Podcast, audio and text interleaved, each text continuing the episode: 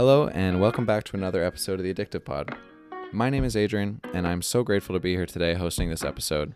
I was really lucky to meet my guest today. I actually saw his post on a Facebook group, shout out Recovery Canada. I saw his post and I knew I wanted to hear the full story. I wanted to help him spread this message of hope. But the story starts off very dark. Drugs at a young age, being eased to fund a heroin addiction at age 17, and then 18 years dealing drugs in East Hastings, Vancouver.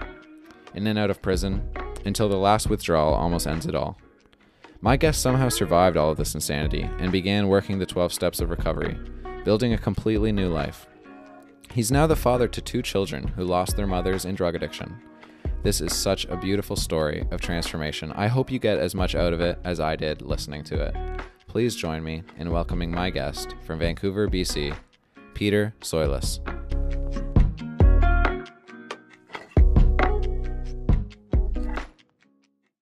Peter, welcome to the Addictive Pod. How are you doing, man? Hey, how's it going? It's going good. I'm really excited to have another fellow Canadian on the show. Um, I saw that post you made on on uh, on Facebook, and so I'm I'm glad that you were willing to come on the show and share your story more fully. I'm looking forward to hearing it. Yeah, I'm happy to be here and uh, happy to to uh, maybe connect with somebody and uh, inspire somebody else. So yeah, I'm, it's, it's a great thing to be here. So, did you grow up in uh, West Coast, or did, did you just move out there? Yeah, I grew up in. Uh, I was born and raised in East Vancouver, so I've been been here all my life. Uh, parents actually immigrated from Greece. Um, yeah, but I've been. I was born and raised in East Van out here, so yeah. What was it like living in in like surrounded with so much natural beauty? Like, did that uh, uh well, natural beauty, but then also being in contact with sort of rougher parts of humanity as well. You have East Hastings, you have parts of Vancouver that are just really, really sad to see. Yeah, I mean, it was uh like where I grew up, a lot of multicultural. You know what I mean? Like uh a little bit of every culture. You know, there was uh, Asians, Filipinos, uh, East Indians, uh, you know, and pretty much every kind of uh, ethnicity. And that was good too because you had a variety of. Uh, I had a variety of friends uh, I never really experienced the the bad side of things when like when you mentioned uh, East Hastings until uh, later on in life. But I mean, it was like uh, yeah, it was it was a I had a good childhood. Like growing up, I had lots of friends, uh, very social. What was it like um, going through high school, going through sort of the the teenage years? Um, did you start to drink, or did you start to do any drugs around then, or what was what was life like in in your high school years? So, so like school wasn't my biggest thing. Um, you know, I got uh, I got I can remember I got held back in grade two actually, so I actually had to redo grade two. Uh, I wasn't really like I was always kind of like a wild child, you know, like uh, was never good with sitting in class and uh, wanting to learn. Like I was always uh, joking with friends and and uh, being a nuisance uh, with friends and stuff. Yeah, you want to go to so recess. Yeah, exactly. Recess is the best part, and PE. Yeah, man. so yeah, school was never really my thing. High school, I can remember when I got to high school. That's kind of when, um, like, even at a young age in elementary school, I can remember uh, getting into trouble at a very young age. You know what I mean? Like, uh, um, stealing from other kids. You know what I mean? Like bikes in the neighborhood and stuff. So I, I definitely remember my my bad side started to come out very young with me, right? Um, like I said, we were we were always uh, out, you know, doing stuff that we shouldn't be. Uh, there was a group of friends and of us, and like high school kind of came along, and I never really got too involved in high school. Grade eight is when I uh, enrolled into high school, and then like it really started to get a little bit worse for me there. Why were you why were you stealing stuff though? Was it more so like just to break the rules and to be cool or was it like you actually wanted stuff that other kids had? Just cuz I wanted the bike that that person had yeah. or whatever. I was you know, the kids I was hanging around with, we were all kind of doing the same thing.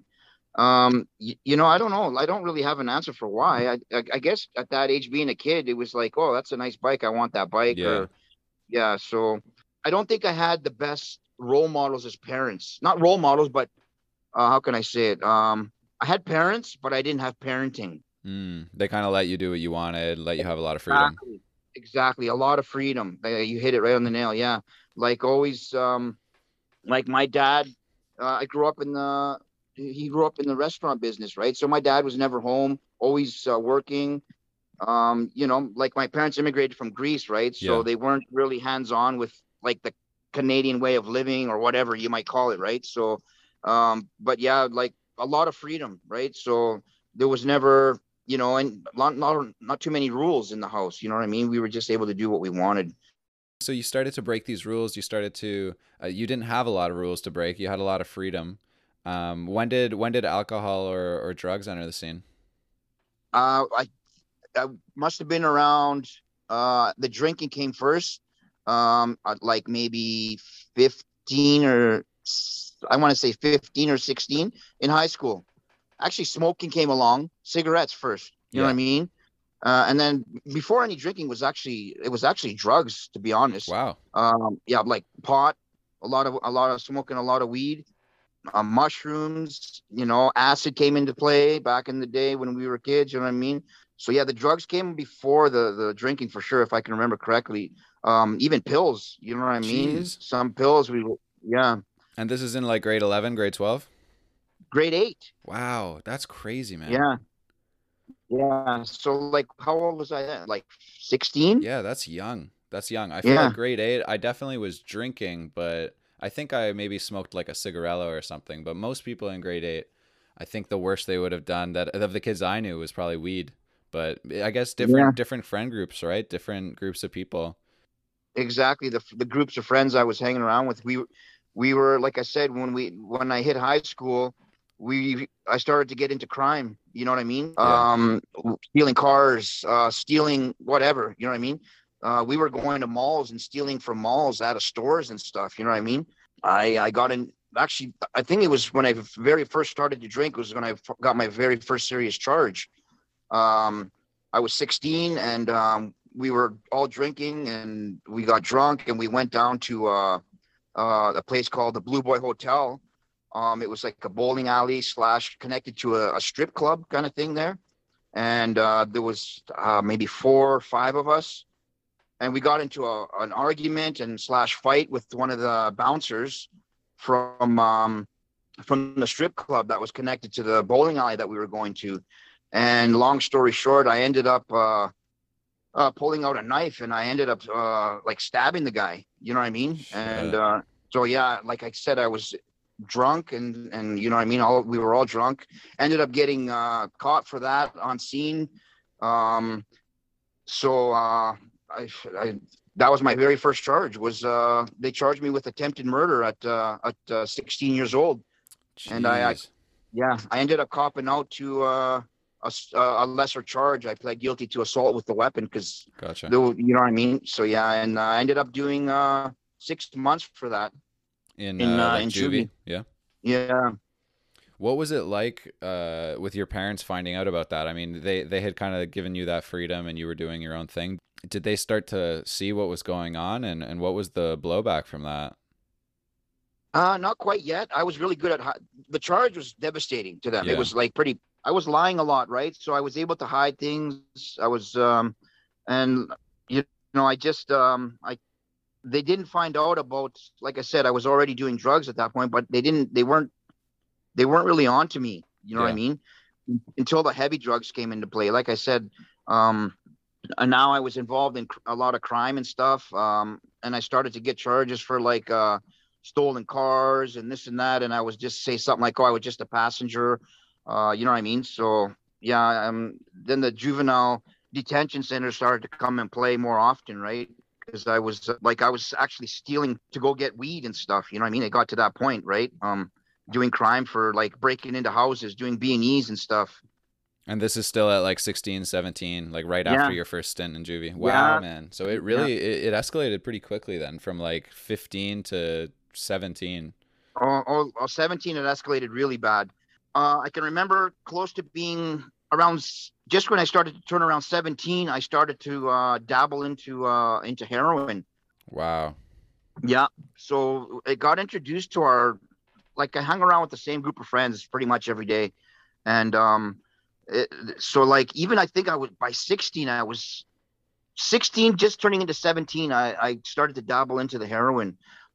And um, I mean, I, before you know it, um, I was I was uh, addicted to heroin at the age of 16, just turning 17, full blown heroin addict. Oh my god. and man. then the crime got worse. Yeah, the crime got worse because now I'm uh, dependent on a drug, right? yeah. Because I'm I'm like if I don't have it, I get sick. You know what I mean? And it was the same for all my friends that that were doing it that I was hanging around with. So now we were doing, you know, uh, more like heavier crimes. You know what I mean? Like I said, B and E's a lot more often.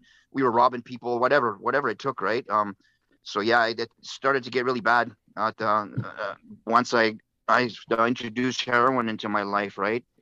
I mean, even even in twenties or, or thirties, like heroin is is a powerful drug and can really change people's um, decision making ability. But at sixteen, I mean, your brain's not even developed. You're not even. You're still just figuring out like who you are and what you want to do. And so to introduce drugs like that, it's just it's devastating, yeah, man. Like I can see how it progressed.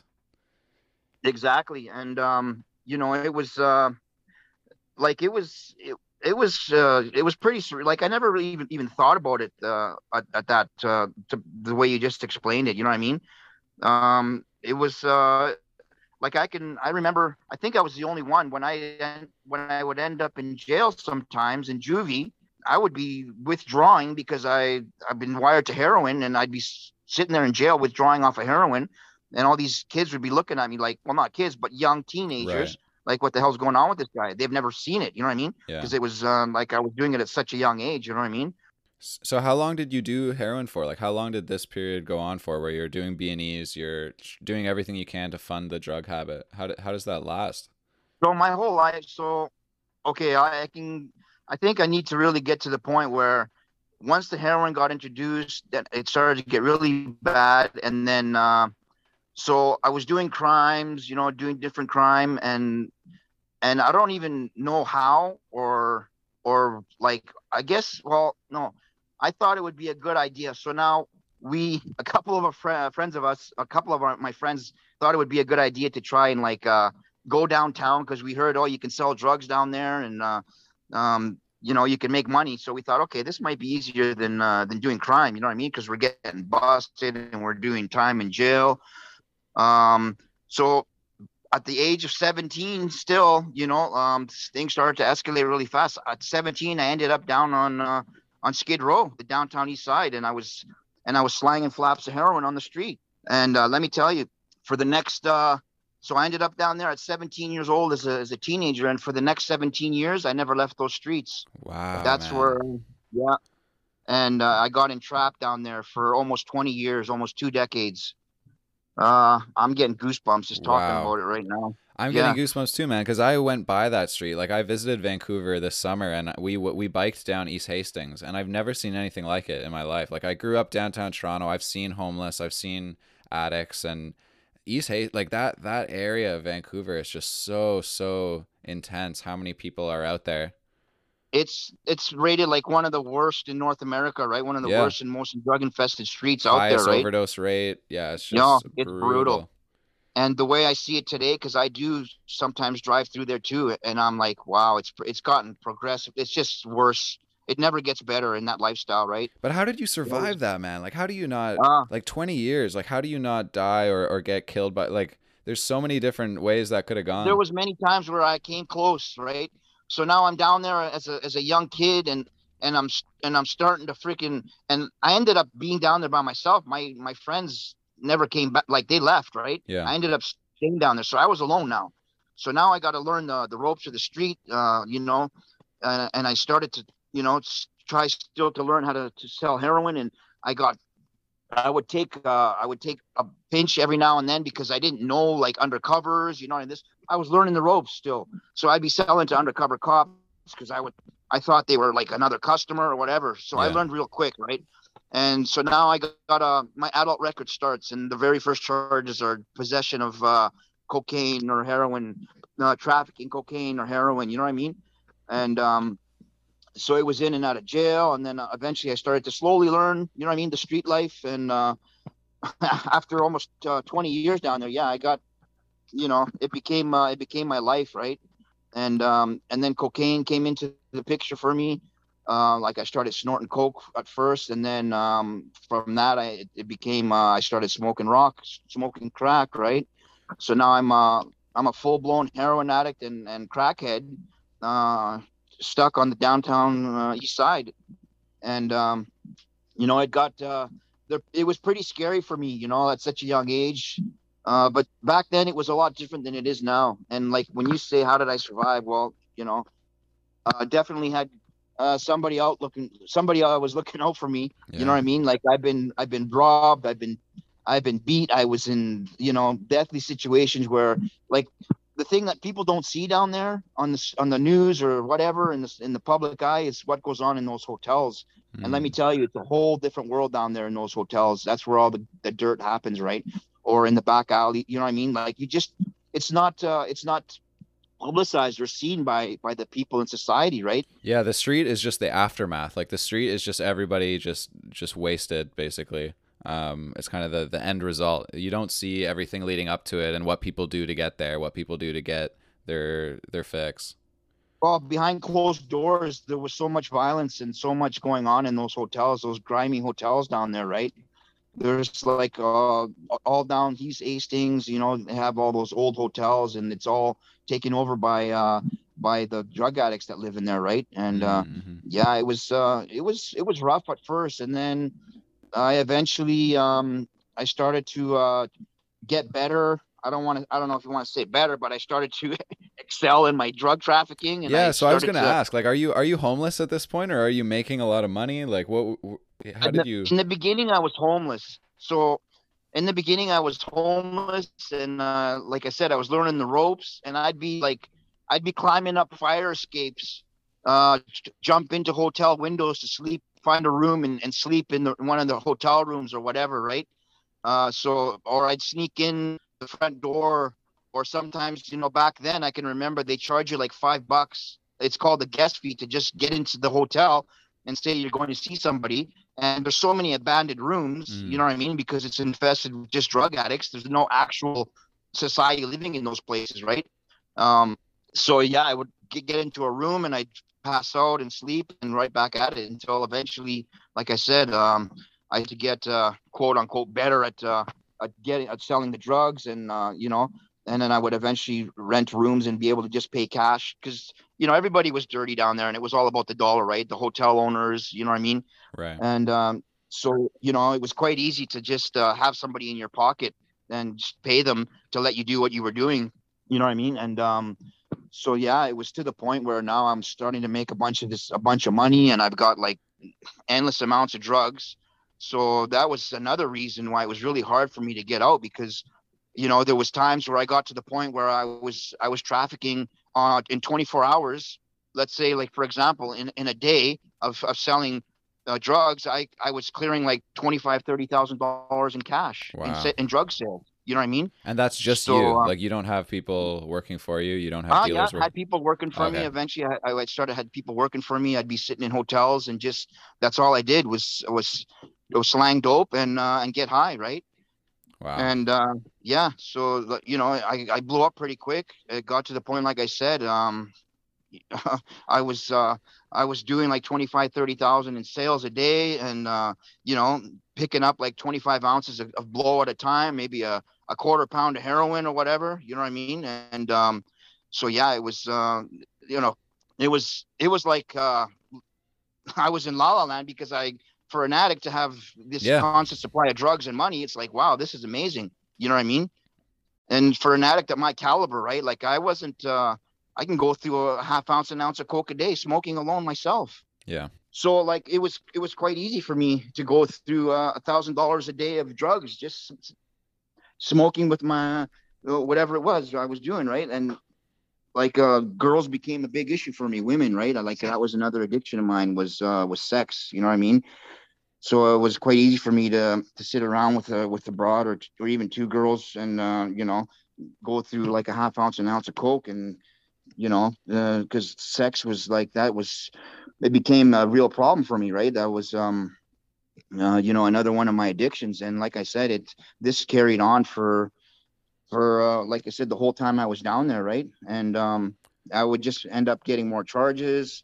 You know what I mean? They would come in with the warrants. You know, you never, I can never um uh, predict what's going to happen, right? The, the, the charges happen just like that, and you know, we, the, the blink of an eye, it could happen, right? Where you're doing something, you're walking down the street, and you got a bunch of gear on you, and the cops pull up right beside you, and they just jack you, right? And yeah, especially if you're doing that volume, right? You're doing for that long with that amount of volume, it, it seems like it's just a matter of time. Um, yeah, and, and and that's what was happening every now and then, right? But but you would just get right back out there. So you would serve you would serve a, a time, or or you would like what happened? You were charged fines, or no? I would uh, I would get charged for uh, possession for the purpose of trafficking, cocaine, heroin, whatever it might be. I would do 30 days. I would do 90 days. I would do 10 months. I would do 18 months. I'd get out, and uh, I would because I was uh, involved with the with a couple of people that were supplying me. They were just I uh, I was with the same right, away, guy. right again. Yeah, I was with the same guy for like almost 20 years, Holy right? Holy shit, man! So it was quite easy for me.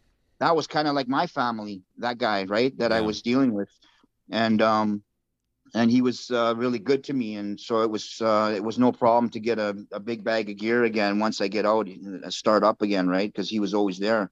I mean, I was making him thousands of Yeah, dollars, so why I guess you had you had you had proven yourself in the past. He kind of he was looking forward Yeah. to working with you again. Um, Yeah. So how does this all end? How does where where does this lead you? When do when do you hit rock bottom?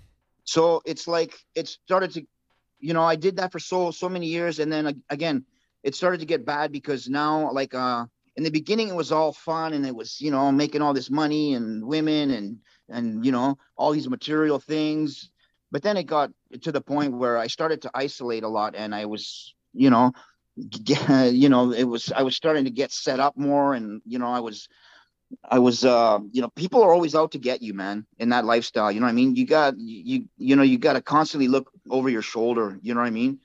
And um, so it was this, uh, this one time, like I think it was um 2011 or 10. I got set up pretty bad, and it was somebody that I thought would never do something like that. You know what I mean? And uh, I walked into a situation with a bunch of gear, and um, and I ended up getting rushed by like uh, four guys, and I nearly got stabbed to death. And uh, you know, they beat on me, and um, and I ended up getting out of that situation. Um, and you know, I was uh, I was sitting at uh, at my apartment there, and I was like, you know, this is this is you know, like to be honest, for the longest time, I wanted to quit. You know, what I mean, I, like at the end, Yeah. near the end, it, it got to the point where I wanted to stop, but I couldn't. You know what I mean? Like every time I go into jail, I'd say I'm gonna get out and never do this again. No, this is never happening. I'm never gonna do this again. And because the withdrawals was the worst part for me. Like it was just murder because I was so wired to doing so much. Like the withdrawals were just. You think I would learn from the first, okay, maybe second or third, but no, multiple times I would do the same thing over and over, right? Yeah. And um, later on, I, I, I this is once I got into into my the program is where I learned this was uh, this was the disease, right? Where it was my thing, you know. Uh, Yeah, the it was mental obsession. As soon as you're the, out, the yeah, obsession, yeah. So yeah, and then um, that's what I told myself for for d- years. You know, I'm not not going to do this, or I'm just going to do it once. You know what I mean? And that that that doesn't work that oh way. Oh yeah, that's another like great lie. Yeah, I'll just try one. I'll just do one last time. Just try it a little Yeah. bit. You know. yeah that didn't unfortunately it didn't work that way for me for someone like me right um so yeah and then like i said i ended up uh so in 2011 um that happened there and, and like i said i was i wanted to get out for the longest time now near the end there but i just couldn't stop right i was i was i think not only was i addicted to the drugs but i was addicted to the lifestyle you know what i mean so um and then uh it was 2011 i uh I ended up taking a pinch. I was uh, apparently after getting taken the pinch, I find out I was uh, being watched and I was under investigation for like four months uh, under surveillance. Uh, and it was dubbed uh, Project Tyrant that I ended up uh, getting involved in with. And so that was uh, 2011. Uh, yeah, it was dubbed Project Tyrant, and uh, like I said, I was being watched and under surveillance and, and then they came in they moved in eventually when i guess they had enough evidence and they um they did a bunch of raids on my place the guy I was working with um there was actually two groups of people involved um from the downtown east side. There was eight eight in total. It's actually up there. You can Google it. Project Tyrant um, from 2011 VPD.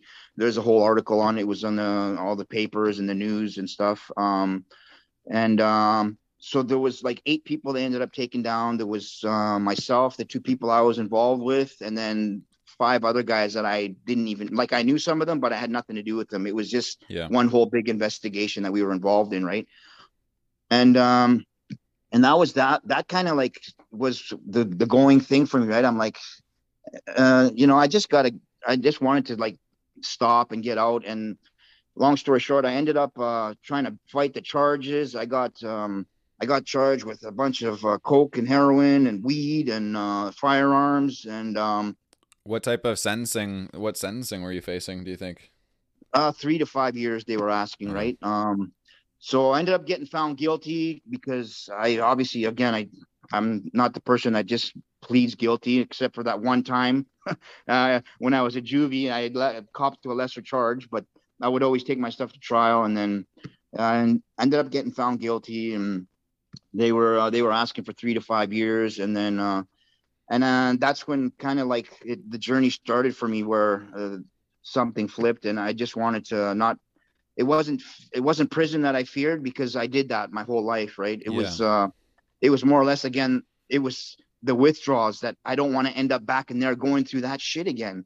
And that's kind of as crazy as it sounds. Most people would say they don't want to go back to jail because they don't like. j- But for me, I was fear- the only thing I was fearing was I knew the withdrawals were coming this time. In the past, I would take a pinch. Uh, I didn't. It was unexpected. I, I didn't know uh, it was coming. It would just happen. So I really, really wasn't expecting to to be uh, going through uh, withdrawals, right? But this time, I was on bail and I had gotten found guilty, and I knew, well, they're going to put me away. You know what I mean? They're, with my record, there's no way I'm not going to get time. And I reached out to a friend that I was down there with. Um, actually, she reached out to me, and um, we, uh, you know, we thought about getting on uh, Suboxone or whatever, and um, and ended up being um, uh, I took the, the uh, the the the route of she said like if I didn't have this person because you know like I said I was alone and I I didn't have any help right like I so let- I a big thing I want to mention it's a very important part is so the whole 17 years I was down there um I never had any contact with any of my family Wow. So yeah, zero- I was gonna yeah, ask you about that. so zero contact with the family so they didn't know if i was dead or alive for for the whole 17 years i was down there i i kept saying to myself christmas came along i'll call christmas uh birthdays came along i'll just make a phone call but i honestly And when you went to prison, like when you were in prison, you never contacted them. I They never actually found that, out. now that you yeah that's the only time i would eventually call sometimes Okay. right to tell them i was in jail but then that was it right i would tell my mom oh you know what i mean i'm not going to do it again blah blah blah i would get out and that was it And Yeah. then that only went on for to a certain point but then uh, like past a certain point i never even called in jail right so at that time it had been like 17 years had gone by and i didn't even know it was that long until I'll get into it in a bit here where I reunited with the family that they said, yeah, you were gone 17 years. You know what I mean? And for myself, it like, I didn't know it was that long. You know what I mean? Like, um, everyone else's life just kept going. And I just, because the lifestyle and what I was doing, my life just kind of was at a pause the minute I went down there at, as a kid at 17 years old. You know what I mean? Yeah. And so, yeah, like seven. So, like I said, the whole time I was down there, they didn't hear from me once, right? And um, like I said, I reached some. My friend and I were talking about recovery and and getting into a detox, this and that. And uh, eventually, it it um, I um. so while I was on bail, and I wanted to get this done before before sentencing. Um, so I set a date for sentencing sometime down the road, and now I um, my friend ends up taking me out to. Uh, she ended up taking me out to Kelowna um i think it was crossroads detox i ended up detoxing um in that place and um i think they only hold you for like 14 days before they cut you loose and uh i was in rough shape uh come around like the 10th day in i started to like throw up. Uh i was vomiting uh blood and um like my i was in so much pain in my stomach and i was vomiting a lot of blood and it was kind of like uh you know when you you make a pot of coffee and the wet coffee grains? Oh, yeah so it, it looked like that. And the minute the nurses saw that they admitted me to the they took me into the they called an ambulance. I ended up uh, in Kelowna hospital um and uh ended up i stayed overnight and um like i was in so much pain my stomach and i stayed there because they had to wait for the next day to like uh, stick a camera down my throat i guess and they ended up finding out i had uh uh, stage four upper GI bleed. The gastrointestines were bleeding. That's why I was vomiting blood. Uh, I had um, a burnt esophagus from all the years, I guess, of smoking Oof, heroin because yeah. I was a heroin smoker, right? And um, and uh, like I had a ulcers, whatever, in my stomach. So that's why my stomach was hurting. So I was I was in rough shape. I ended up staying in the hospital for about a week. man, you're lucky to be alive. I'm talking to a dead man right now. This is insane. Yeah. So that that lasted a week and uh you know they were trying to find some info on me and they took my name like i had no medical because i was under the radar for so many years right and had no like medical or anything cards or whatever and um uh ended up like i said i still stuck i stuck it out and i was um i got the plan was to go from there to uh, a, treatment center um it called crossroads which was a 70 day program um, so I ended up leaving the hospital, going into the treatment center, um, getting uh, and getting into uh, um, King Haven, it was called in, in Abbotsford. Um, the time I was there, I was still kind of in rough shape. Um, slowly started to come around, and um, one day I get a, a phone call from one of the um, from one of the um, counselors, and uh, they said your uh, your brother Dimitri called for you. And uh, my heart just like dropped right? Um so like all these years had gone by. Again i didn't know how long it was personally. I don't Yeah. remember like you know what i mean? And then But like over five years for sure, like maybe 10. Yeah so like i knew it was a long time like a good 10 years at least but Wow. um so i was uh, i got uh, uh, somehow they tracked me down. Uh oh i'll tell you how never mind somehow.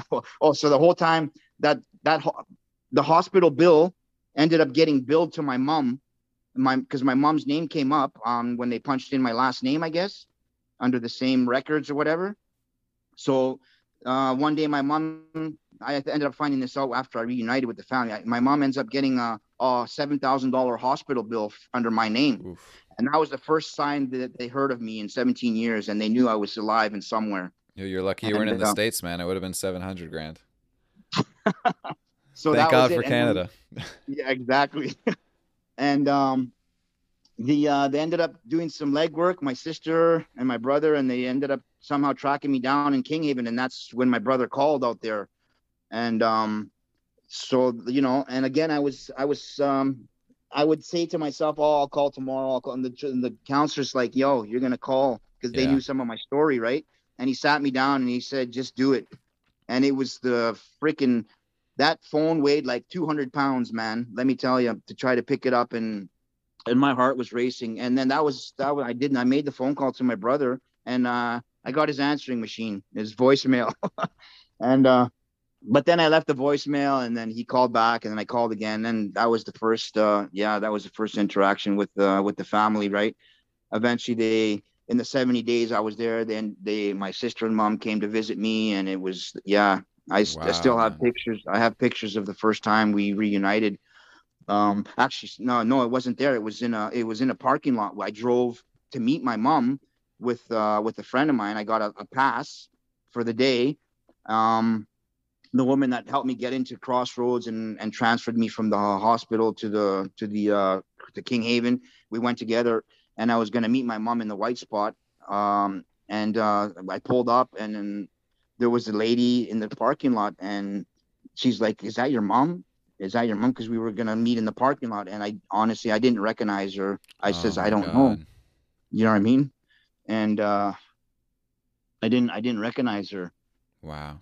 and uh so I, I i hop out and yeah she she recognized me right away. You know what i mean? And we sat down and uh, it's uh it's history after that and you know they um So did you still have to serve the three three to five years, or what No, happened? So, oh, yeah. So I ended up. So what happened there was, uh, so now like I got I had the detox under my belt. I had uh, the hospital stink under my belt. I I was almost completed the 70 day program in king haven and then I my plan was from king haven go right to a, a, a treatment center or a, pro, a program out um, in Prince George. It was a one year program. So I had all my paperwork for everything I was doing, and I went in front of the judge, and I ended up getting a good judge. So I ended up getting a, a, a, good judge, and I presented, you know, this is how long I've been clean. This is what I've done. The detox. The um, I had letters from the doctors. I had counselor letters, and I had my application for for Baldy Hughes to go up there for the next year to complete their one year program. And uh, at the end of the day, the, the judge said, you know what, you better consider yourself very lucky because with your record and your history and and the charges, um, you know, you're you're you should be going to jail for the next at least three years. Yeah. And uh, he ended up giving me uh, the maximum sentence that you can get for a conditional sentence, is was which is for this uh, doing your time on the street.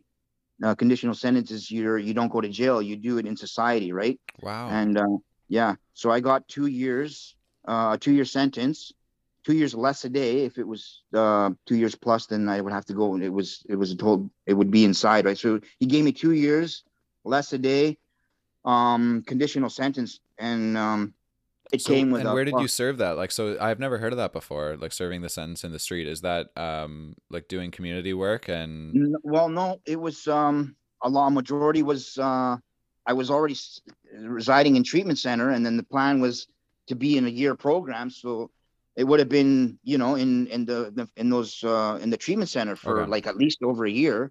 But you know some people it's different for everyone. Yeah you get community service but it comes with a shitload of restrictions right? Right. Curfew uh go into your p call contact your po whatever. It comes with whatever kind of restrictions and and they want to give you um, so I had a, a list of uh, red zones. You know, I couldn't go down in this area. I couldn't, you know, what I mean, I couldn't associate with this person. Um, I had to see my PO this amount of time. Uh, I had a, you know, and um, so I was lucky because out of the two years, at least a year and a half was in treatment centers. You know what I mean? Yeah. So I ended up, uh, I, I completed the 70 day program in King Haven, got on a Greyhound immediately from that place and went right to Prince George. And uh, I that was a one year program, and I did a, a lot of work up there with counselors, and uh, yeah, I uh, my um, I ended up meeting somebody um, that would come up uh, every so often. Um, um, that's where I met my sponsor, right? And um, I got he was he would take guys through the steps, the twelve steps. So would, and, would twelve um, step guys come to the treatment center and hold meetings in the center, or was was everyone? Uh, well, this no, the way they work, it works there is they kind of give you like uh the book, the big book, and then the the a sheet of questions and answers. And honestly, uh, now that I've gone through this stuff, that wasn't really the proper way to do it for me. Um, the proper way to do it, period, because I ended up finding out that you actually, well, I needed uh, to be taken through the steps with uh, with the sponsor, and the had the book had to be read to me, right? Yeah. And um, so that that was the proper way that I figured ended up figuring out how how to do the steps right, and I ended up. Um, so like I got in, I ended up meeting. Uh, his name was Joseph. He's my sponsor now, um, and he has been from from day one. Right when I ended up meeting him up there in uh, in in uh, in Baldy Hughes, and um, you know I did a lot of therapy work up there. You know, work programs, this and that. I you know, um, I uh, then the, I made another plan to uh, once I leave there, I was going to go into a second stage house back in Vancouver, right? Because you know I had to learn how to live again. You know what I mean? You know I was I just spent the last almost twenty years in a like retarded freaking lifestyle. Yeah. And like kind of like living in a fucking cave. You know what I mean? Down there on those streets. I never left those streets for nothing. Yeah, yeah. You know, the only time I got off those streets was when I ended up in prison. You know what I mean? And uh, so that like it was it was fucking it was a nightmare right? So like being what was it like going through so you, w- working with counselors um, doing therapy how hard was that? Because you'd already been through withdrawal you'd been through the physical process which is really really hard. That sounds like hell. How hard was yeah, the I, mental aspect of it? Uh for you know honestly it was um it was it was like there was re- there's relief in talking now that I've gone through it. You know what I mean? You do a lot of talking in in the groups there with other guys that are going through whatever they're going through. Everyone has a different story, right? And um, so like yeah, because I never really talked about like like I said, I had uh, I had parents, but I never had parenting. I never once heard growing up, "I love you."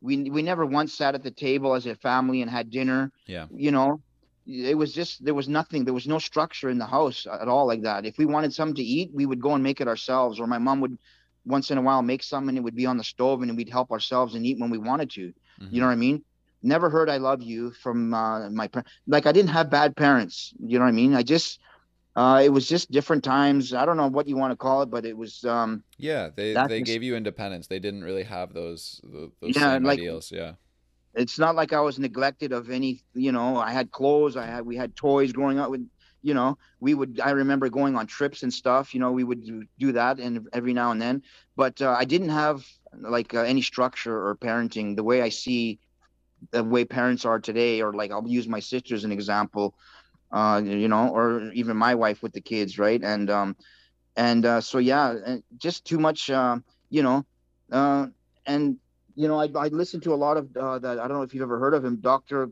Gab Gabor Mate. Yeah, yeah, that's that yeah. amazing.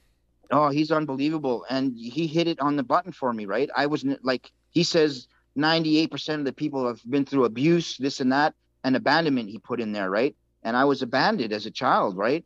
I believe uh, by my parents not uh, showing me love or, you know, never heard I love you or just no struck. You know what I mean? Um, it was just uh yeah and I, and that's i was trying to figure out okay where do i fit in when he's naming all these and it was abandonment you know what i mean? And uh so yeah and i ended up uh i did the i, I finished the one year program and you know coming out of that place i had a lot of fears of going back into society right? Who's going to hire me? Will i get a job? Like i'm i had like 32 plus convictions on my record right? Um yeah so i have no experience no school no, I've never worked in my life. I, you know what I mean? The only uh, the only experience I have is the only skills were street skills, right? And uh, you know, I've been a criminal and, and a freaking drug addict and uh, and uh, and a fucking uh, I trafficked drugs my whole life. So I, I never worked. I never had any jobs. I no education. So there was a lot of fear of going back into society for me, right? And um, but honestly, you know, and uh, so I left and I ended up uh, getting into a place uh, called TWC out here in Vancouver together we can. And that was a second stage house where you know you live on your own and they kind of integrate you back into into society. You do things on your own and you know and um i i stayed there for fucking 17 months you know what i mean? And then um i met uh i i started to you know i ended up um getting i got my first job. I was uh detailing cars you know what i mean?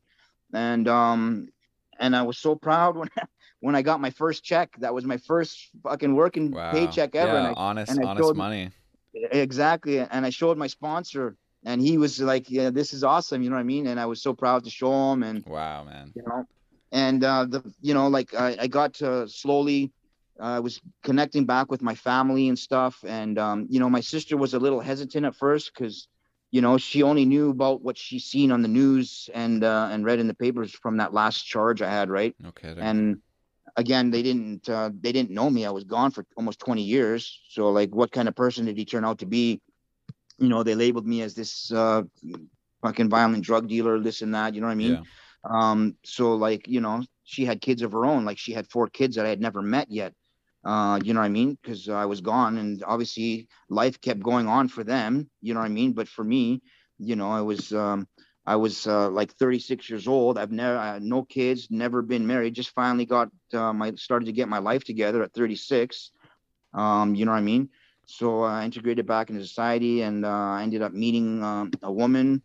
How did you How did you handle that sort of the deflation of that ego though? Because at one point you're making like 20 to 30 k a day. You're surrounded by women then you're going to detailing cars, and, and uh, it was tough, mind you. Let me let me let me uh, say that the the the it was the thing was I was using so much drugs and like the 20 30,000 a day that might have been uh, was like drug sales it wasn't like money in my pocket you know what i mean but still i was still like right, right. i had access to um, um, you know, all kinds of money myself. But but that lifestyle, right? Oh, like it's totally. a completely different lifestyle. Did you miss it at all? Like, did you ever oh, have? did I I ever miss yeah? it? And it's like, you know, my my fucking stinking thinking would go back like, hey, maybe now I can do it. You know, I'm clean. I'll make more money. I won't. Uh, you know what I mean? Yeah.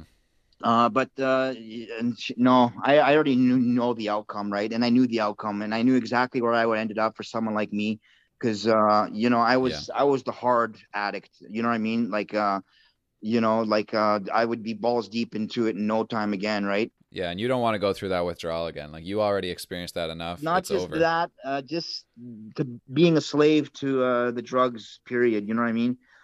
Um, Yeah. and uh and this time you know that's when the fent- fentanyl started to come around and then, like oh, fuck man let me tell you people were d- dropping like flies and i'm like yo I, I just got out of there just in time you know what i mean because uh for the Yeah. amount of the pig i am on drugs uh, i would have probably killed myself just from trying to get high you know what i mean So so you have the sponsor. You're working a, a regular job. You meet you meet a woman. How does this life start to take off? Like how do you start to to build that life up? And and what's it like? Um, sort of learning how to be normal in society. yeah it's it was like i would get nervous like um i was still nervous in a lot of situations in society like for example if, if i got my check and i would have to go into the bank and and cash it or whatever i'd get nervous in those situations because i didn't i wasn't Yeah. familiar with those situations right? Um even though i wasn't doing anything wrong i'm like i just uncomfortable right? I was comfortable around chaos uh drug addicts criminals and getting high you know what i mean? Um like i said it was a, it was a whole new world to me right? Um i ended up uh well i stuck with the with the program right? The the recovery um side of things. And like i said i started to meet people. I was c- connected with my sponsor and i i did my actual first good set of steps right? Like up there like i said it was it was uh not really the proper way they did they did it. So i went through um it was called a rapid step group where we did it in seven days. And um i that's Wow. when they talk about the spiritual experience i get it now right? I didn't i couldn't understand it before.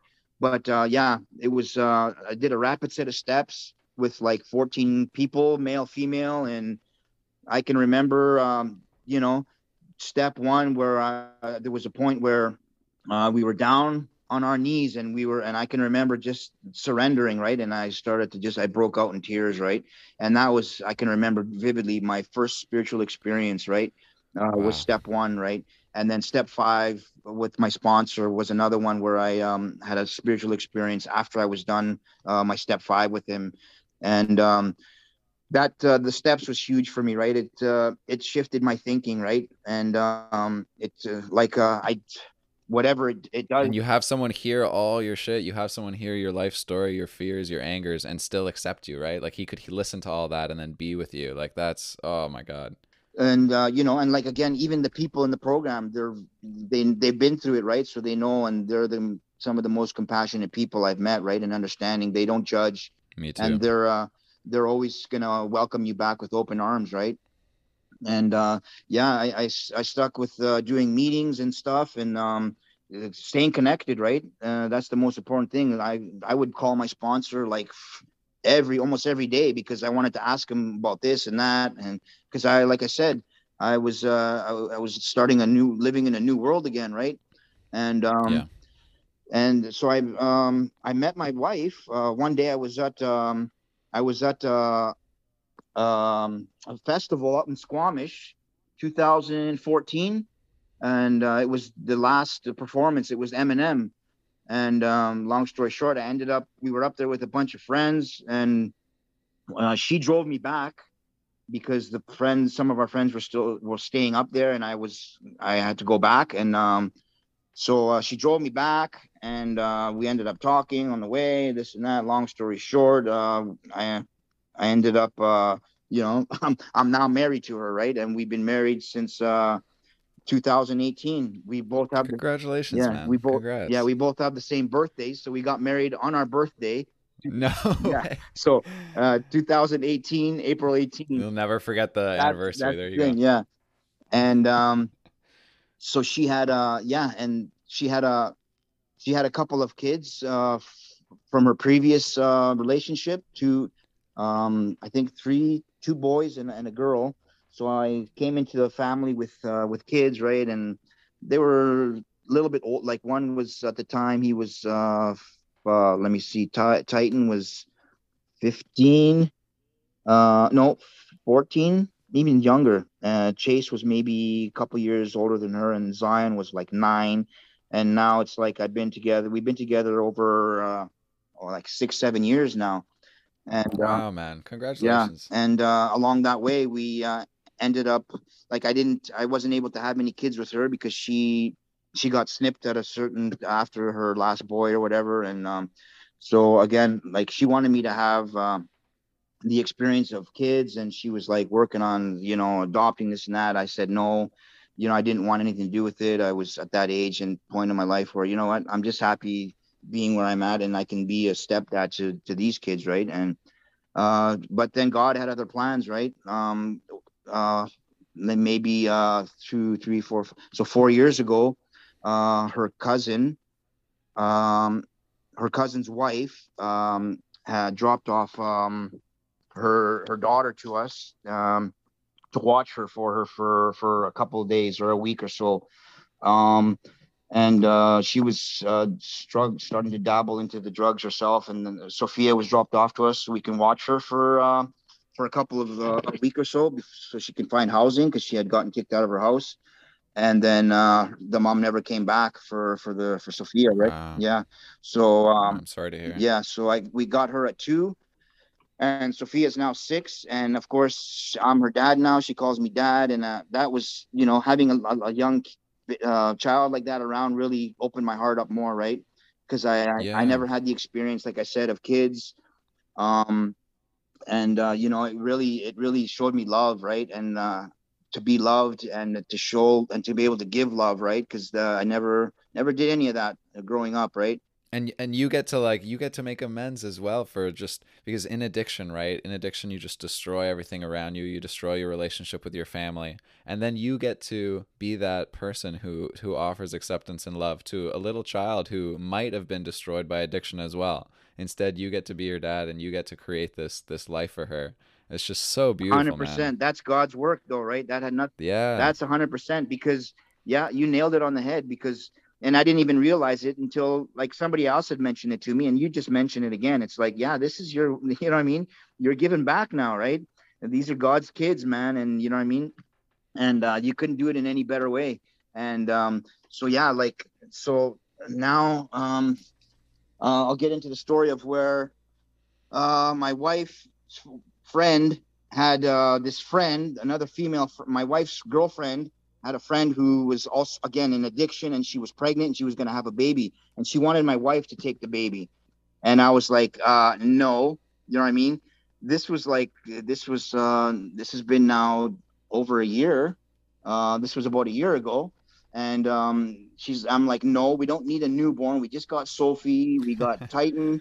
We got yeah. uh zion. We got uh chase. You know what i mean? Chase has already moved out. He's older uh, Ty and Zion are older now, anyways, right? He's seven, Ty 17, Zion's 15, but we just had gotten Sophie, right? Not too long ago.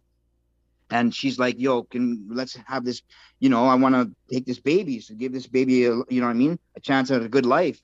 And uh, I guess, I think she was more or less leaning towards, she wanted me to have the experience of, again, Sophia was two when we got her, but she wanted me to have the experience of a little toddler, right? Of a, like an actual baby.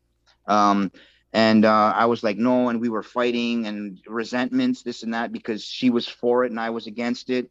And then uh, at the time, I remember I was in a step group with some guys, and um, you know, I ended up just letting it happen, right? And I, I said, okay. And then, uh, long story short, we ended up, um, the baby, little Mason, was born, um, and um, the mom was in jail. The mom had her. We we would we would go visit him to in the hospital. It was like a seven month uh, battle with the ministry. Uh, we ended up getting him at, at, seven months, even though we were fighting from day one. The mom gave up all rights to him to, for us, but the ministry mm-hmm. was being, mm-hmm. you know, they just were fighting us, right, for whatever reason. Uh, end of the day, the the judge, we went to trial after seven months of uh, court and this and that. Um, and the the judge is like, "Well, what's going on here, right? Why why are we not giving Mason a forever home? We got two parents here willing." And then let me tell you, Mason was the the icing on the cake for me.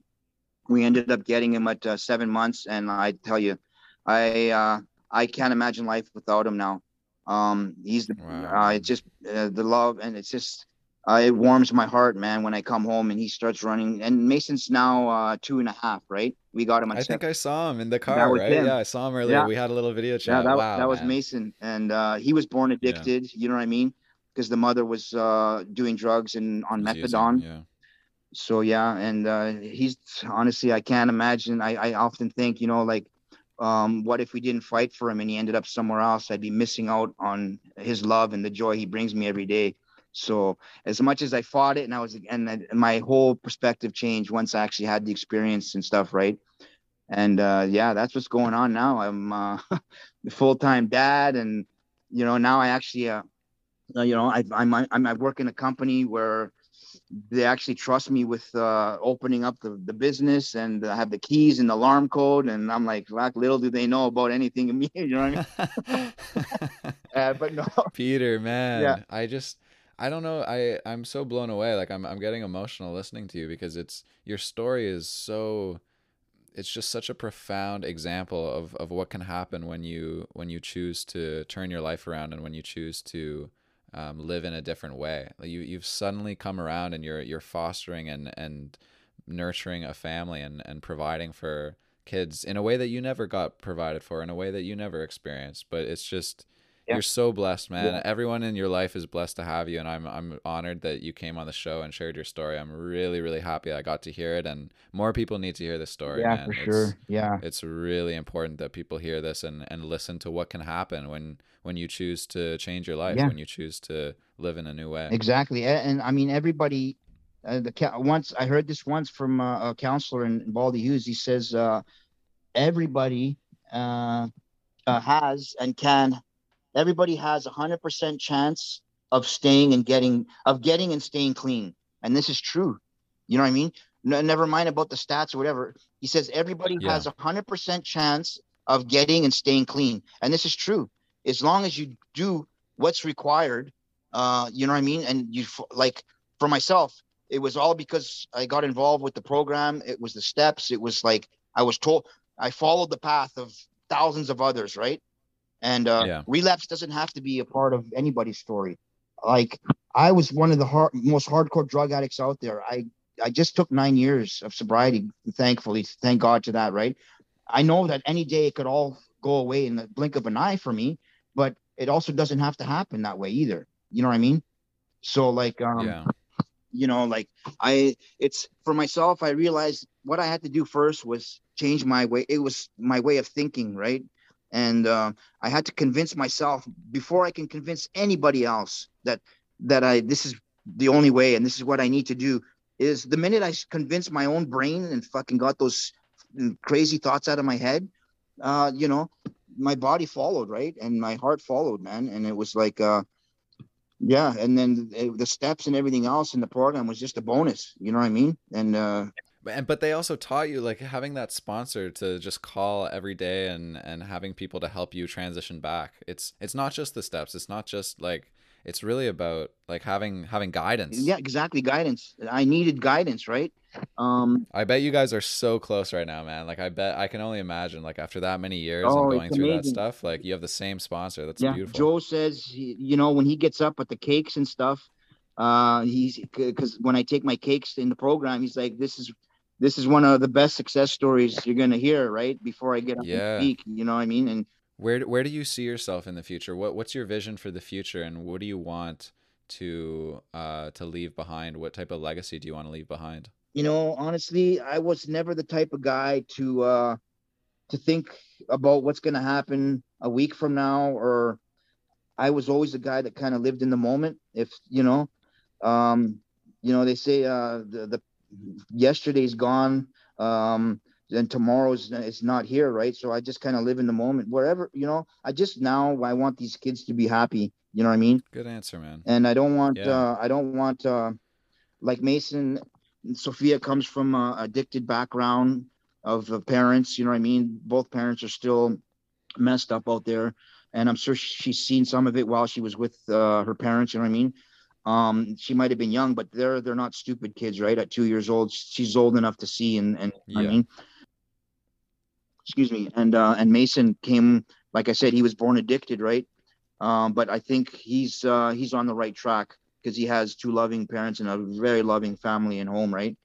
And um, And they never have to see that again, man. They never have to see Yeah, that again. exactly. It's amazing. yeah, and, and neither do I, right? Uh, I don't ever have to go back. It's over. yeah and uh, that's the that's the beautiful thing right? And you know i don't miss i don't miss the those streets. I don't miss the fucking courtrooms the uh, the, the uh, court cases uh you know looking over my shoulder you know i mean? I don't miss any of it. Uh, at times i dwell on it. I'm like the, the for the money part you know what i mean? But uh nah, I, it's just a quick thought and it's gone right away right Peter, man, it has been so good meeting you. It's been so good hearing your story. I'm really excited to share this with everybody, and um, I wish you the best, man. Thanks so much for coming on the show. yeah likewise and uh, i appreciate you reaching out Thank you, everyone, so much for listening to this episode of the Addictive Pod. If you haven't already, please don't forget to subscribe on whatever listening platform you use and leave us a review on Apple Podcasts. That really helps us to grow the community, grow the audience, and help share the message of recovery. I'm going to put a link below in the description to Peter Soiles's Instagram account. Reach out to him if you want to about the episode that you just heard, or just stay in touch and, and see what else is coming his way. I don't know if a book is going to come out or if a podcast is going to come out, but this guy's story does deserve both of those things, so I would not be surprised. Give the Addictive Podcast a follow as well. The Instagram is at Addictive Podcast, and that's where you can stay up to date with the weekly episodes coming out every Wednesday morning. That's all for me today, guys. Enjoy the day, and as always, remember, we recover together.